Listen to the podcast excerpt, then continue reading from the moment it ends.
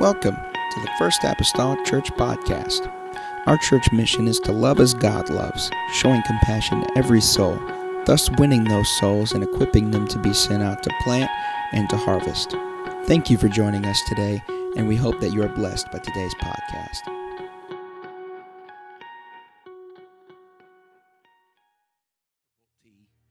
It seems convenient. You should use these rooms on the side because they're there, but you don't understand the difficulty of the noise from in here that bleeds into there from a sound system. It is it is a challenge. And I wonder sometimes I remember being a boy at South Gibson and we had just accordion doors on each side with wings just like this. And we had Sunday school class in there and the sound would wave underneath that gap. I don't know how we did it, but I learned about David and Goliath and Daniel in the lion's den and you know I, don't I don't have Moses making the ark as a result of it. So on a few occasions that happens, but nonetheless, so uh, we're all just you know again just ebbing and flowing with everything that's taken place around here. With all that being said, I do want to say thank you to all those that came out last Monday night and uh, got all of this area back here just cleared out. I mean, we have a 40 foot container over here with a nine and a half foot roof that's eight feet wide and it was delivered about noon on on Monday, empty. And by the time we left Monday night, around I don't know, eight something, ten was it ten? Really? Well, nonetheless, it was full. Uh, basically full, and all of that was cleared out. And so we say thank you for all of those that came out. And we didn't put out a phone blast for that; it just went up online through through Facebook. All right, and as much as possible, we'll probably that's the way we'll try to communicate just because, and most people don't know this, every time I make a phone blast, that costs the church money. It costs so much money per how long the phone call is and how many people are called, blah, blah, blah. And so we'll try to use that. And so Brother Fred made mention to me if you're just liking our page, you might want to follow our page because there is a difference. If you follow First Apostolic Church page, you'll get those notifications whenever that new thing comes up. For instance, like, hey, if anybody can help us tonight at Monday on six o'clock, you'll get a notification concerning that if you actually follow the page and not just like the page. So you might want to check that on your Facebook if you're a liker or a follower, if you're both. some people like church, some people follow church. No, I'm just joking. No, we'll preach that some other time. No. And then I want to thank Brother Mike Penrod on Friday. Uh, the, tile of the floor was supposed to stay in the hallways and such, and it was just going to be epoxied over that, and it was going to be seamlessly a level. Uh, but they popped a few pieces, and just as church life is, uh, it wasn't it wasn't laid on top of thin set. It was just carpet glue. It was held down by. And so we just ended up getting all that that tile popped. And as a result of that, we still had dividers up in the bathrooms back there, that partial wall where stuff is stored in the men's bathroom. And I called Mike Penrod. I was going to get help for that night and Saturday to be able to get that taken care of so that they could pop all that tile out of the bathrooms. And Mike said, Well, I'm really not doing anything right now. It's like I forgot he was retired.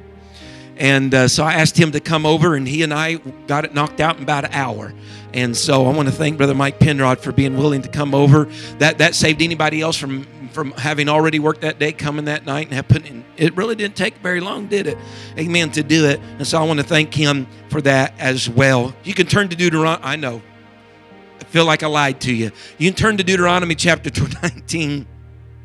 I've preached probably four or five, I don't know how many messages here lately. I've preached out of Deuteronomy. Every Sunday night, I've preached out of Deuteronomy. I know it feels like it's been a month, but uh, here we are.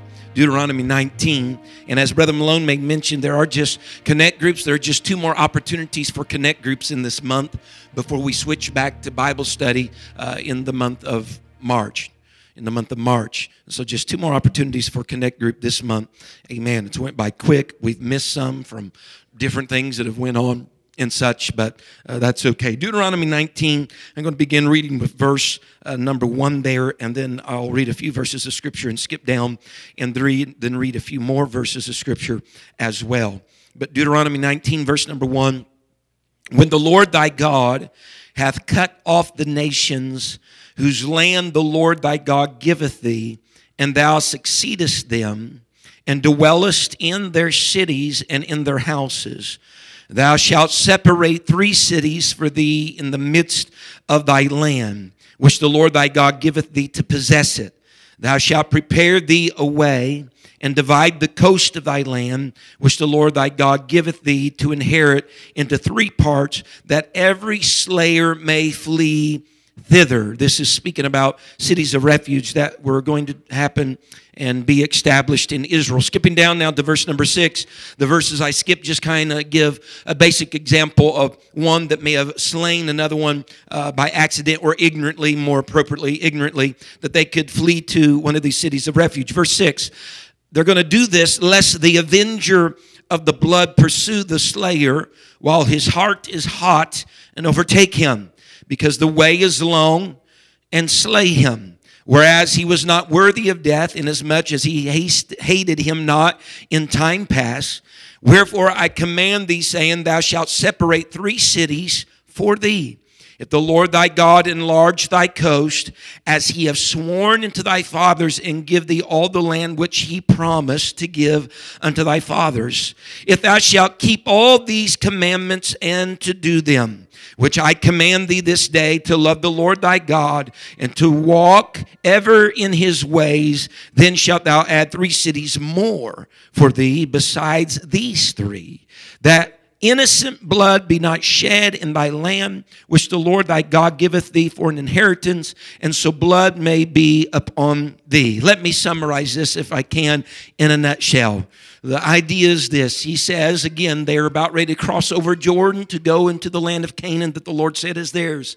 He says, When you go over there, I want you to measure all the land and I want you to divide it in three regions, and I want you to put have a particular city in the middle of each region that will be a city of refuge that somebody can run to uh, if by chance they they ignorantly slay another, not having no hate in their heart of them before, but slay another that they can run there because a near relative of theirs is going to be trying to find you, to take your life. And so I want you to establish this. And he says, and if your borders ever become bigger than what they are, he says you can even add additional cities of refuge for the people. Amen. What I want to minister to this group of people today is this never too far from refuge. Never too far from refuge. Amen. Can we go to the Lord and pray today? Father, we love you. I thank you, O Lord, today, God, for your kindness, your mercy, and your grace. God, we need your help, Lord, in this service today. God, let the anointing of your Spirit, God, light up on our hearts and light up on our souls. I pray, oh God, give us instruction, Lord Jesus, God, through the Holy Ghost today. I pray, oh Lord, let your word, God, find a place, Lord Jesus, in each of our hearts and our minds. God, encourage us and equip us, Lord, today by the word of God. And we'll thank you for it in the name of Jesus Christ, we pray. And the church say amen. Amen. amen. You may be seated. Amen. Before I get started today, I want to say how glad I am to see, amen, Hunter and Mackenzie here today. And it's good to see Pat and Trayvon again here today. Amen. And different ones that's been unable to be here, whether it be to sickness or so and so forth, or quarantine or whatever it may be. Thank you for being in the house of the Lord this morning. Never too far from refuge. This isn't the only place the Bible mentions these cities of refuge.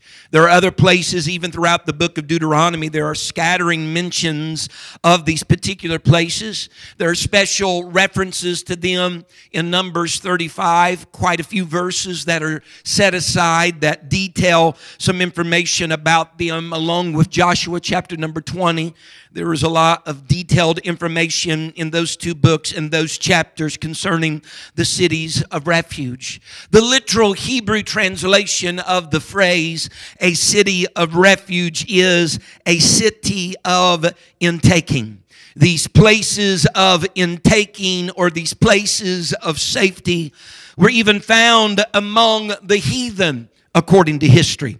They were often associated with a sacred or a holy spot and then it extended out from there at a prescribed distance. Even among the heathen, if they had a shrine or a temple, they many times made that a, a, a place of refuge for people to come to. And there was a prescribed distance out from that sacred spot or that sacred shrine that would still yet be grounds of safety and grounds of asylum of those that would be in need of it. And what it meant was this is that a person could only only find safety or they could only find asylum if they were in that prescribed set distance of that holy sacred spot or holy sacred place.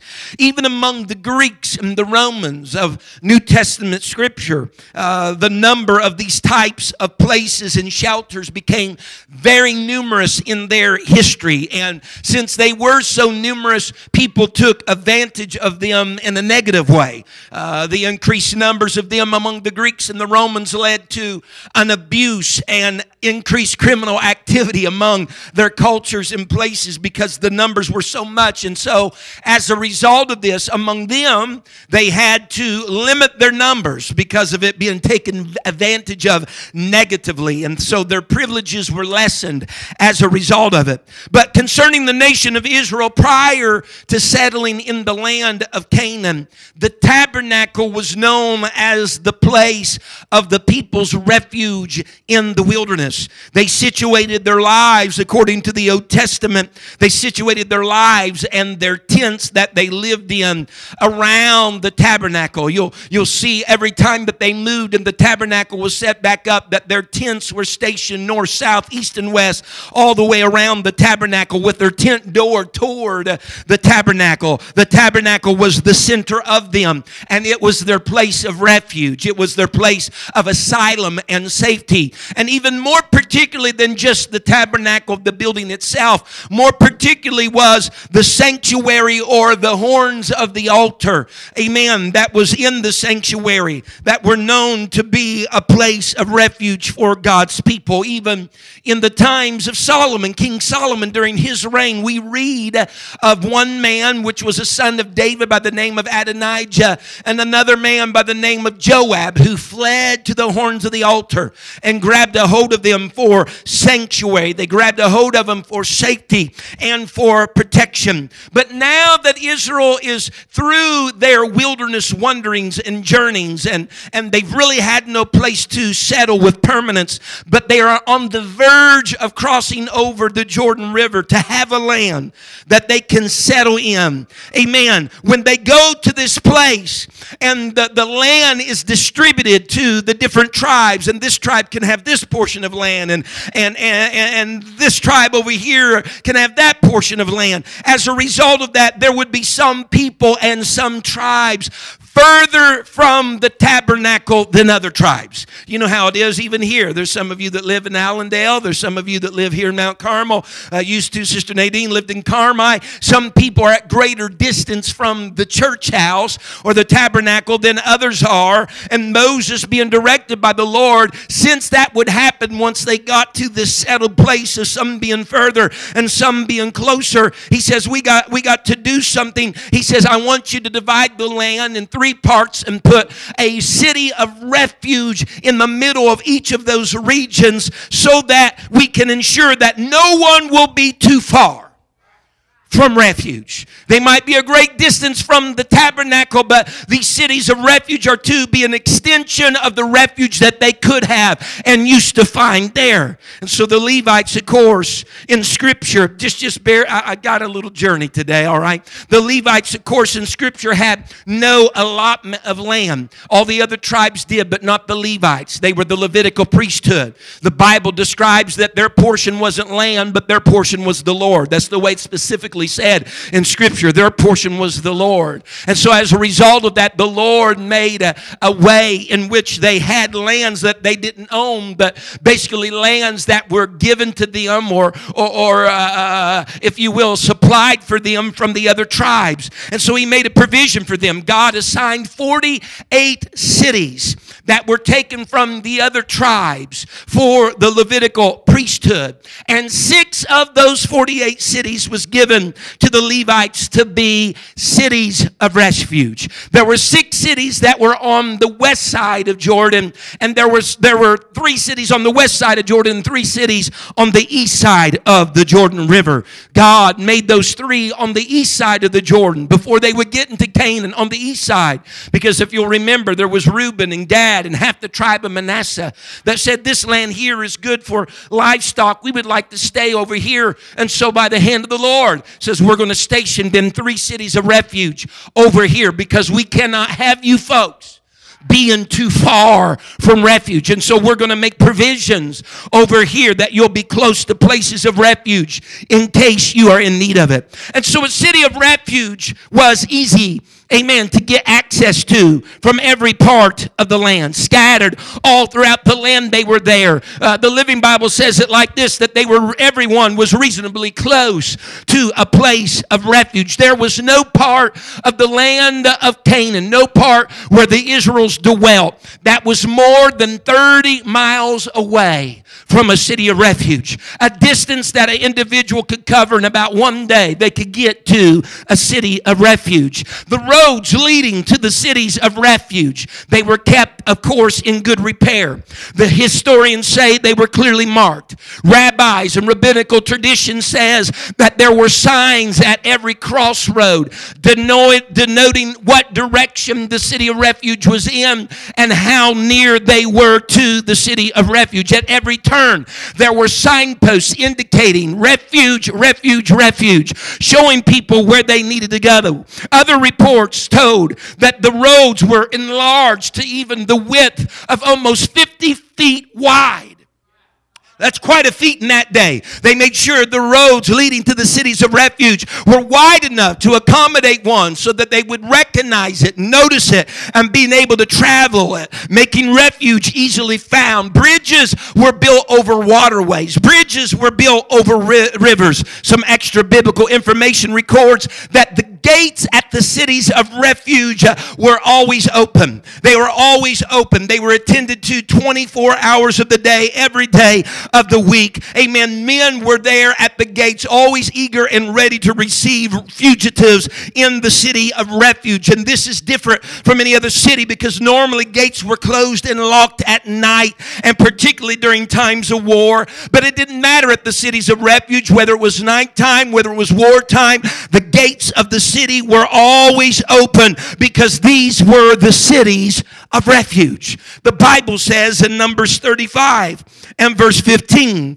these six cities shall be a refuge both for your children of Israel and for the stranger and for the sojourner among them, that everyone that killeth any person unawares may flee thither. Understand, the city of refuge wasn't just for the children of Israel. It just wasn't for the 12 tribes. It was indeed for them, but it was also for a stranger that might be in need of refuge. It was also for a sojourner that might need be in, in need of refuge. If I could say it like this today, through the hand of the Lord having these cities, refuge was available and for anyone and everyone that was in need of refuge. The purpose of the cities of refuge that we read of in verse 4 of my text was so that the slayer, the Bible says, so that they may live. They were a haven for the, the fugitive until a trial could decide the outcome of guilt or innocence. The city of refuge was more than a place of safety, it was even a place where atonement could be made for the guilty. They were a place of shelter, a place of protection protection and safety for anybody that was presumably guilty. Someone say, okay. And the footnote in Scripture on all of humanity of those that had a hand in crucifying the Lord or responsible for Him being there on the cross is this this is the footnote. And these are the words of the Lord Jesus Christ by his own admission as he hung on the cross in Luke 23. He said, Father, forgive them, for they know not what they do. From Jesus' own mouth on the cross, he says, The people that are responsible for putting the nails in my hands the people that are responsible for making the, the, the thorns and placing it on my head, the people that are responsible for beating me with rods and spitting upon me, and the people that are responsible for putting me to trial and falsely accusing me, and the people that are responsible in the crowd that cry, Crucify, crucify, crucify him. I'm saying, Father, forgive them because they're ignorant about what they're really doing. They're ignorant. Though their actions are severe and their actions are intentional, they are ignorant. They know not what they do. Our text in the Jerusalem Bible says that the killer was someone who had killed, but he killed by mistake. Verse number six uh, in another version says, uh, Amen, mister, you do not deserve to die. But the man that you, you, you attacked, or the man that the axe head hit, he did get killed. What's it saying? It's saying there was a death. There was some of it sometimes even intentional. But the fact of the matter is this you were ignorant. You were acting with misinformation.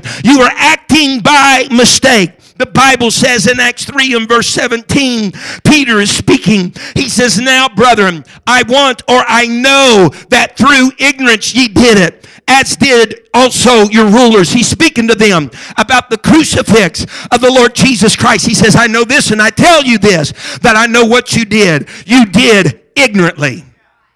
Amen. The Jews didn't ask for this, but Peter was offering it. He was basically telling them, I understand that you didn't recognize Jesus Christ, amen, to be the Christ or the Messiah. I understand you thought him to be Joseph's son, just another carpenter's son, just another man that walked in shoe leather. I understand you didn't recognize him to be God, manifest in the flesh, and you didn't accept his deity. You didn't accept him as God. And I understand as a result of that, everything you did, every false word you spoke, every action that you took was in ignorance. Someone say amen.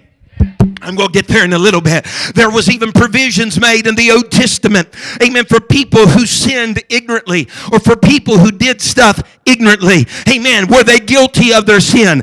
Absolutely. Amen. And the Bible says that a person that sinned ignorantly, when they came to the realization that they had done wrong, they were responsible for making amends for their sin. But when they sinned, in many ways, they had done it ignorantly. They did it through their ignorance. And when they come to realization of what truly they had done, they would have to repent and make amends for what they had done. That's how a case that may otherwise be considered murder could be called manslaughter because they done it ignorantly.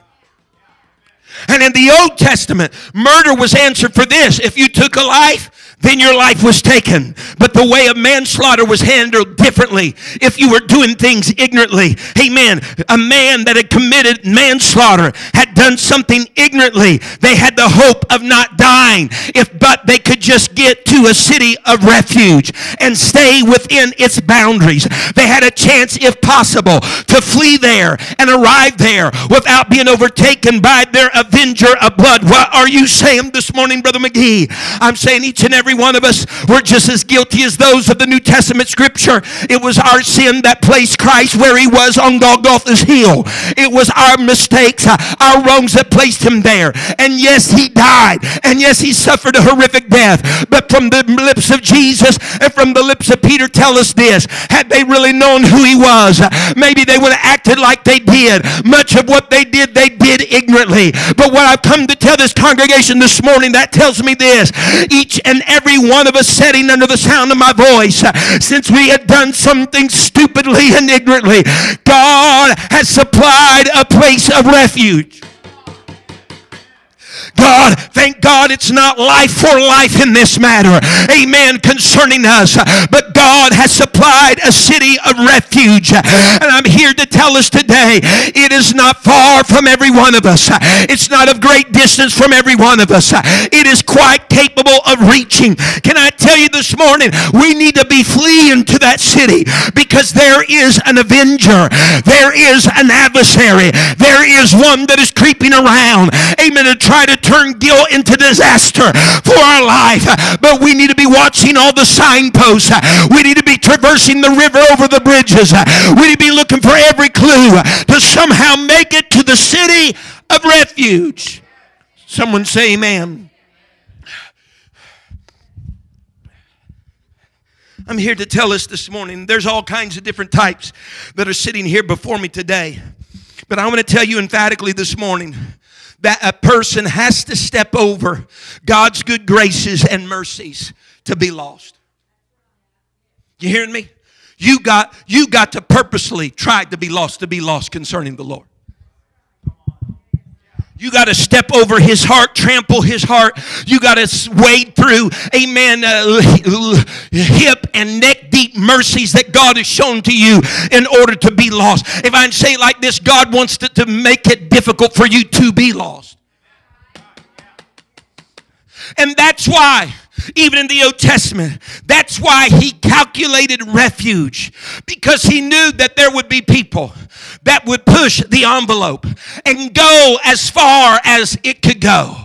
Go as far as they could go. The distance concerning the cities of refuge was the main thrust. People feel like sometimes, even in our modern day, probably like they do, did then, they feel like I've done too much. I've gone too far. I've burned too many bridges. I've corrupted too many relationships. I've involved myself in too many things that are opposing to the things of God.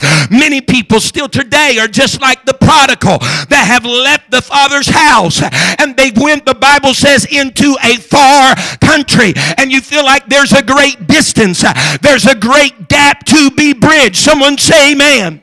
But Moses urged the children of Israel. He says, When you get into Canaan, I want you to calculate the distance. I want you to determine the distance involved throughout all the land and divide the land and put a city of refuge in the middle of every region.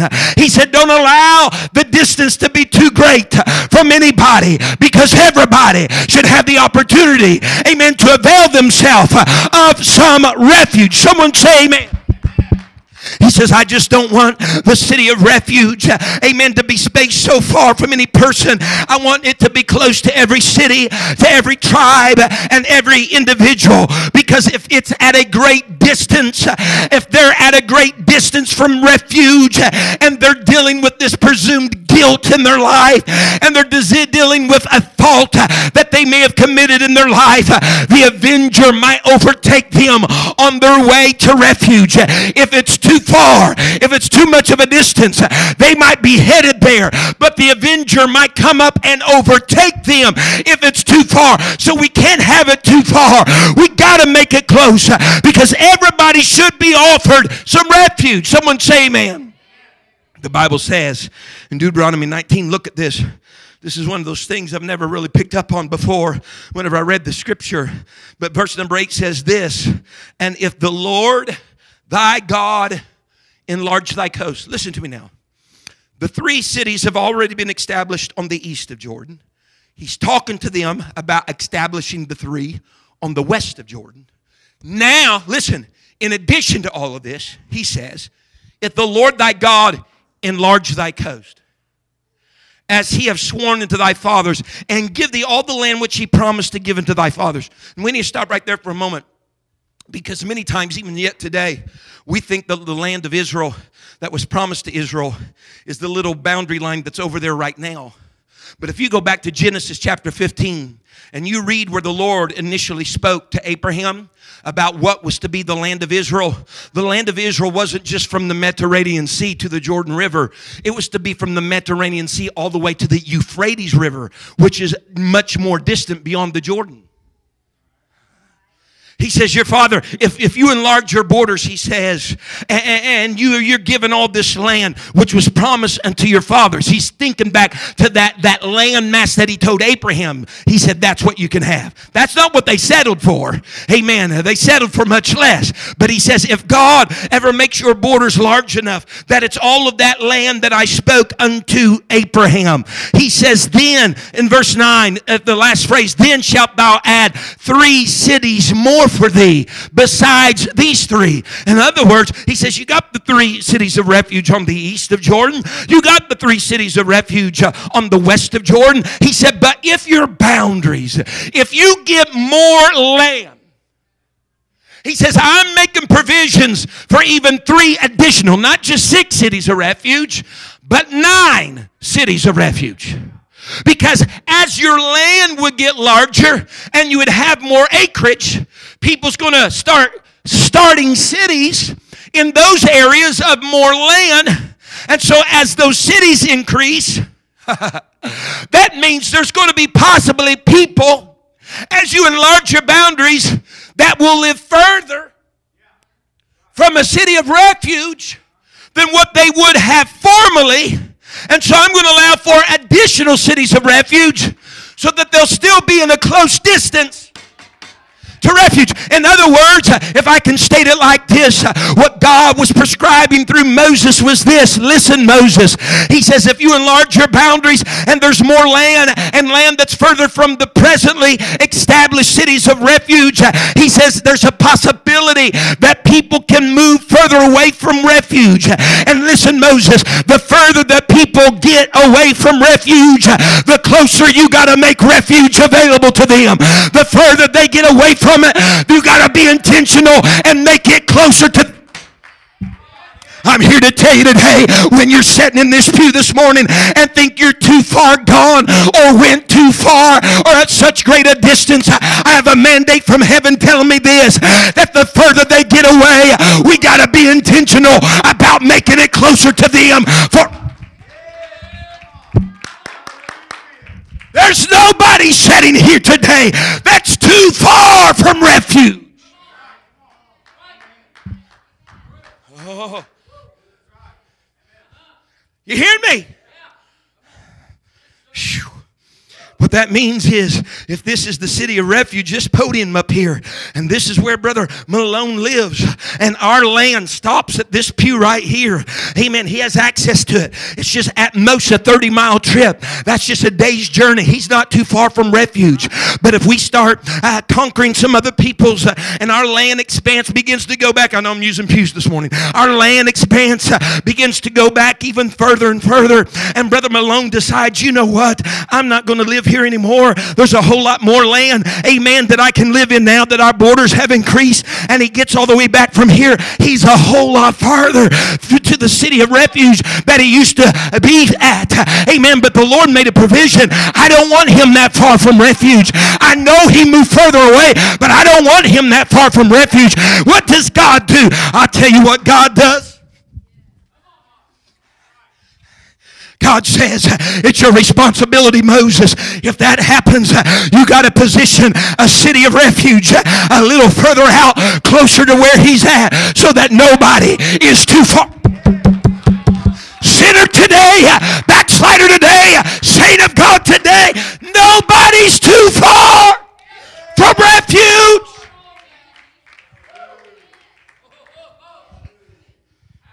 Someone say hallelujah. You can sit wherever you want to sit, Brother Malone.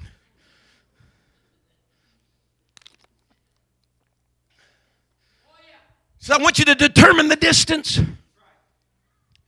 If it's beyond 30 miles, then we need another refuge point. If it's more than a day's journey, then we need another refuge point. Whew. Because a guilty person might be able to make the trip from there to there without being touched by the avenger. But he's going to be harder pressed to make the journey from here to way over there and not be overtaken. But if I can shorten the distance, whoa, he can still get to refuge without being overtaken by the avenger. Oh, someone hear me today. Because what do you do? I know how it is. Man, Brother Malone, you know how perhaps whenever you get in those little competitions of running, you always, the curiosity's killing the cat. How close is the next person behind me? Huh? And you do, you do one of those numbers. You're trying to see if they're there. And they say don't do that because it slows you down. But you're worried if someone's going to overtake you. See, I know God knows our abilities. He knows I might be able to smoke them in a in a hundred yard dash, but can I smoke them in a ten mile run? You hear what I'm saying? He knows your ability, and he knows the ability of the avenger. And he says, I know how close refuge needs to be in order for this journey to end successful. And so no one's going to be too far. And they're not going to have to look over their shoulder as they're running to refuge because they're going to have confidence that's close enough for me to get to. That's close enough for me to find safety in. That's, oh, yes. Mm. Someone say amen. So we do all these things, right? Build waterways over or bridges over waterways signposts, distances, big, wider roads, all for the city of refuge, Brother Mike Trout. But listen, the roads can be good, the gates can always be open, every waterway can be bridged, the path can be clearly marked. A welcome committee can be there standing watch to welcome any fugitive that would arrive. But if the distance is too far, if the distance is too far, it doesn't matter how good your roads are. Doesn't matter if there's a, a committee waiting. It doesn't matter how many signs are pointing. It doesn't matter how many bridges are over the waterways. If the distance is too far, then they still could possibly be overtaken by the avenger. Let me tell you, it doesn't matter how unobscured the path is, it doesn't matter how prepared the way may be. What we need is a measured distance, a determined distance to our refuge. You give me the best of roads, but if it's 26 miles, someone hear me? If it's 26 miles, I'm going to get weary somewhere in that 26 mile and may be overtaken. And he says, Listen, Israel, if you don't do this and blood is shed for somebody that is on their way to the city of refuge and they're overtaken by the avenger and they are killed and blood is shed, he said, You're going to be guilty of their blood because you didn't guarantee a city of refuge close enough for everyone to get to. You know what I'm doing as pastor? of First Apostolic Church, Brother Fred McGee. I'm hoping with the help of God that I'm trying to make refuge. Oh, it's just a day's distance, just a step, if you will, just a decision away from every individual that walks through these doors or that are still beyond these doors that we. Someone say glory. What are you saying? I'm saying this. We don't listen to me clearly. We need not make it difficult for people to get refuge.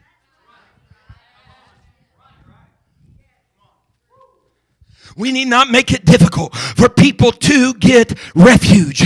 We need not to posture that God is on some top shelf that only the privileged and those with great piety, amen, can somehow reach. This God on the top shelf that only a few people can reach or grab a hold of. No, we need to pull the curtain off of refuge and show that it is accessible to Jew and Gentile and Samaritan, male and female. Oh, shata, saved and unsaved sojourner, stranger, and child of God. We need to make it available that no, no matter how far you feel like you are from Him, you're never too far from refuge.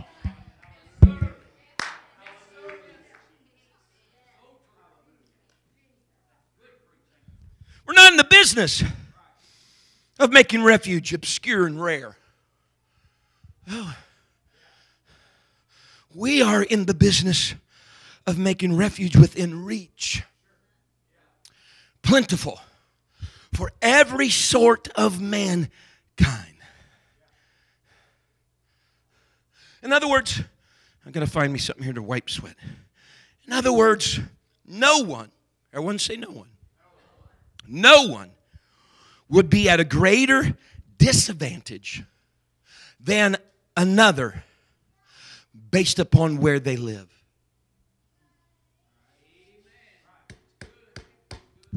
No one, say it again, would be at a greater disadvantage than the other based upon where they live. Whew. Let me break it down like this the good moral person is not too far from refuge, but the fornicator, not too far either. Uh-huh. Mr. Good Deeds is not too far from refuge, but the liar, not too far as well. No one's at a disadvantage about where they're living. Oh, they're all at a measured distance from refuge. Because people walk in here and we accept the dialogue and the narrative of society that wants to say this is big sin, this is little sin. this is this has gone too far. This has went way too far. And we're pinning the tail on the donkey as humanity of what's acceptable God, what isn't acceptable God, what He'll overlook, what He'll pardon, what He'll forgive, and what well is up for you know a committee meeting about whether or not He will. My Bible says it was all humanity, all mankind. There wasn't a bunch of other little details or descriptions, amen, that kind of narrowed, if you will, the group that he actually died for. It was for every individual. I don't care in our human standards how, how out there their sin may be. They're given the same prescribed distance as you do, as you have Someone say amen. Bible says in Psalms 9 and verse 9, the Lord also, the, the psalmist says, the Lord also will be a refuge, look, for the oppressed, a refuge in times of trouble. He says, the, the Lord will. Who is this refuge? Ultimately, this refuge is the Lord. Ultimately, this refuge is God. But just as the Israelites found that the Old Testament tabernacle was a place of refuge for them before the cities of refuge were set up and they could run to the altar and the horns of the altar and find safety and asylum there just as the, as that was to begin with with the Israelites or the Israelites in the Old Testament the original place of their refuge being the tabernacle. I'll say today that ultimately our refuge is the Lord but our refuge is also amen a place. It is the church house. It is the tabernacle. It is the altar that is found there. Our refuge in many regards is a place and a person. It is the Lord and it is the church house house. And if I can explain it like this, the churches that are pinpointed across the map of America and third world countries and Europe and Asia, amen, all of those are connect points of refuge because there is a vast land out there and we need to make sure that nobody is too far from refuge. Our embassies today of America that are in foreign lands, they are there for assisting souls who travel in, live in a world that's not their own. That's the reason why the embassy is there. Those people are living into what is them a strange foreign land, but the embassy is there so that they have a connection to the land that they're from and it's a place of refuge for them. I'm telling you, every church across America needs to be an embassy. It needs to be a refuge for people that are living in a land that is not their own. It connects us to another land. Oh, yes. Someone say amen. So, the principle for the church is the principle that Moses shared with the Israelites. As God enlarges your territory, increase your capacity to be a refuge for those in need. I'll state it like this God, somewhere along the line, ever allows us to grow beyond where we are right now. Not just talking about building size, but also number of people. As we increase, we're going to have to increase our capacity. We're going to have to increase our capacity to be a refuge. Because by and large, if that happens, there, we, we, we might be outnumbered, and that's okay. We might be outnumbered in those that are some just disastrous, dangerous need of a refuge, and those that are already here. And we're going to have to increase our capacity so that it reaches each and every individual of every sect of society and of everything that they may walk into these double doors with. Listen, the Bible says in Psalms 46 and verse 7, you can also find this in verse 11 the Lord of hosts is with us, the psalmist says. Note this.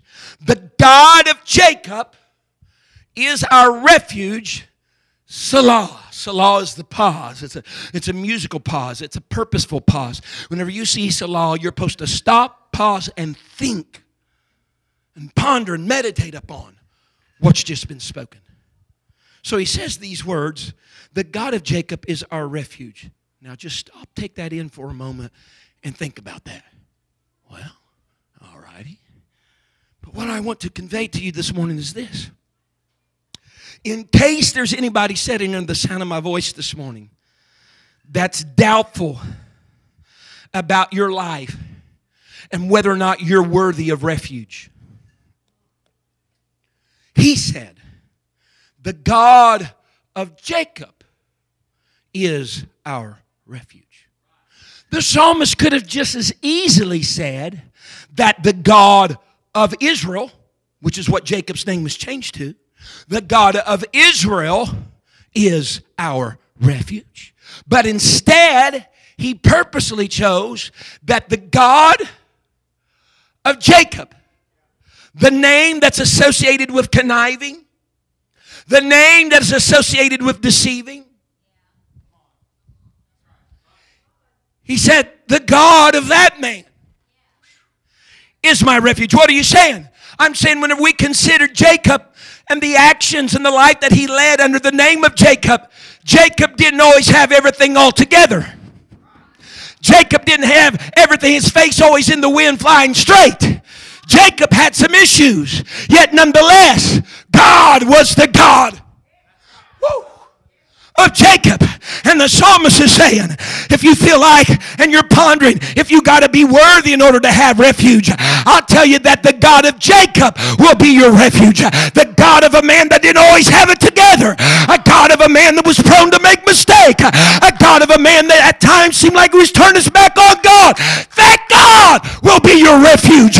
He knows you don't have it all together. He knows you make your own mistakes. He knows there's times you've tucked your tail between your legs and walk the opposite way. But that God will be your refuge. Never too far. Never too unworthy for refuge.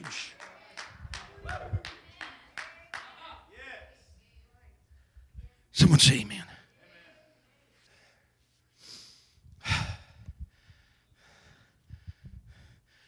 If you'll stand with me, the church needs to be a refuge for the Jacob types as well.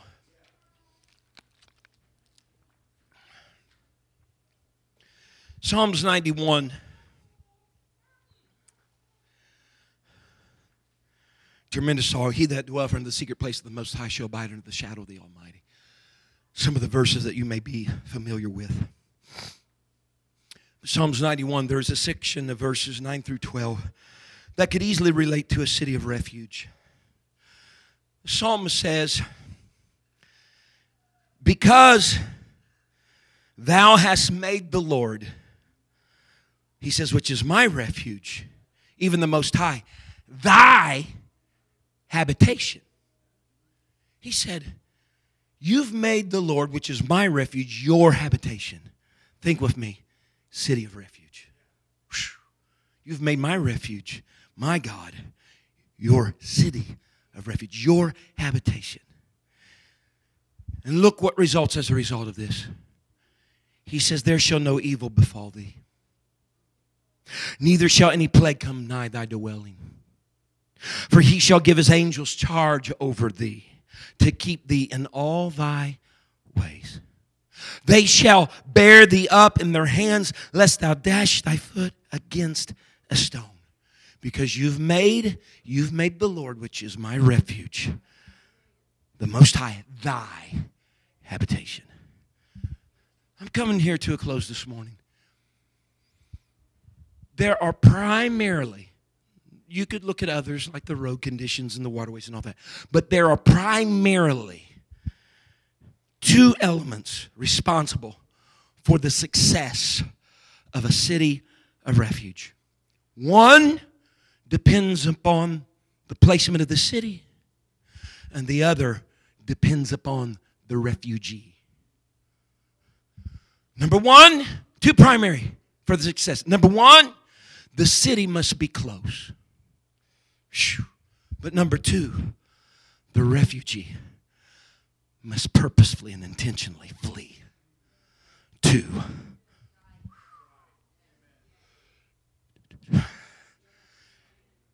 David said, You got to make the Lord your habitation. It's there. The way's clear. The path is clearly marked. It's close to you. But but the success of it being where it's at is going to be how close it is to you and if you will flee to it when you are in need of it. And so I urge every individual sitting here in the sound of my voice this morning, every person that's in need of a refuge today, please do not hesitate, but run. Flee to the city of refuge because it's not far from every one of you. Our doors are open. The way has been prepared. I'll even say, I believe people are waiting for your arrival. Just like the father that's on the porch and he sees the son goes out and runs to meet him. There's people waiting for your arrival. And I guarantee you this you'll find shelter at that refuge. You'll find protection at that refuge and safety. But sometimes it means you got to conquer the mindset, amen, of the adversary telling you it's too far. No. However far you've went, we've just went the extra distance to make refuge that much closer to you. You say, Well, I got coat on God. That's all right. We made refuge that much closer to you. Well, I left God. That's all right. We went the distance beyond the four walls of this assembly to make refuge that much closer to you. Well, I got involved in all kinds of garbage out there. That's all right. We went then a step. The further you went, the closer we got. It's really a pursuit, folks, if you see it as such. It's really a pursuit that God's talking about. The further they leave, the more so you pursue after them with refuge. We bow our heads in this place. Whew. These altars are open. We will have no music this morning, but these altars are open today.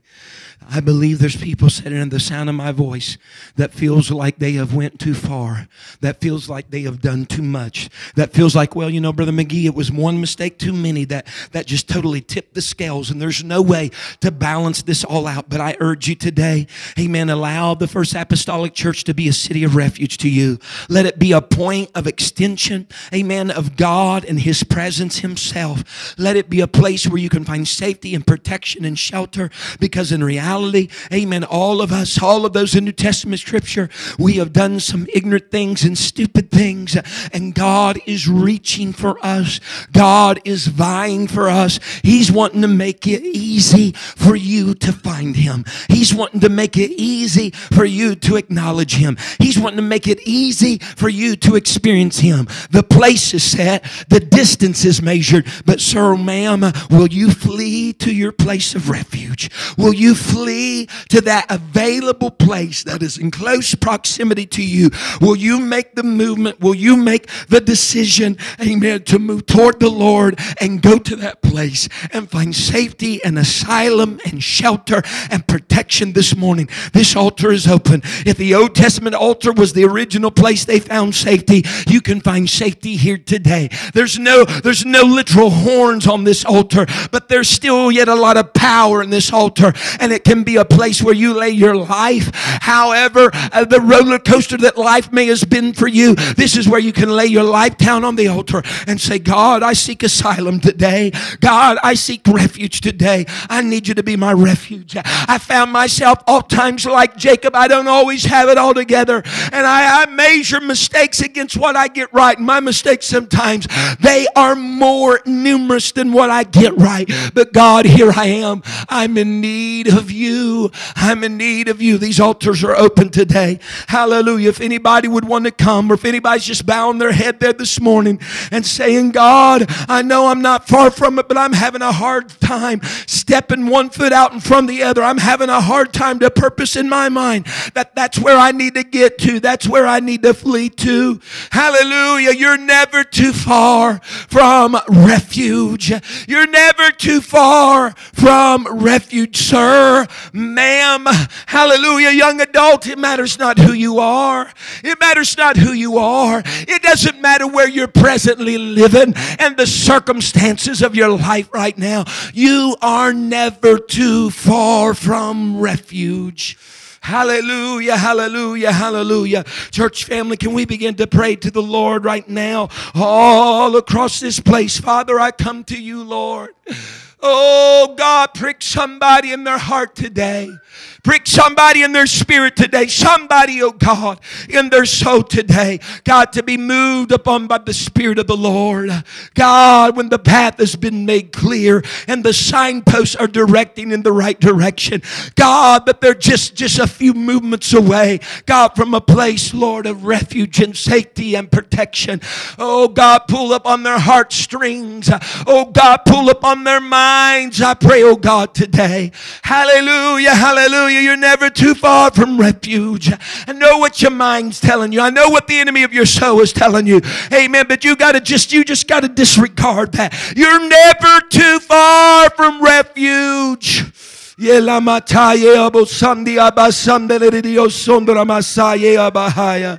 Yes, God, yes, God, yes, God, yes, God, we need you.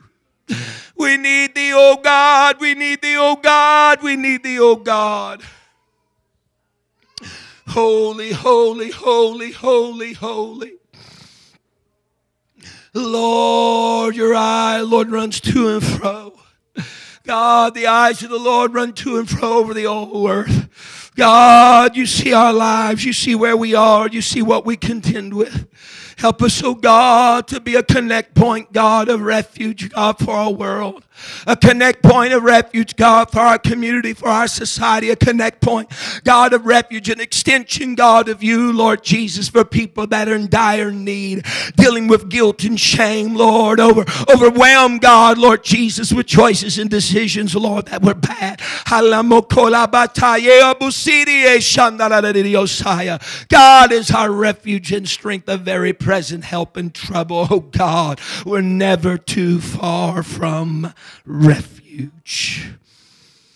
Hallelujah.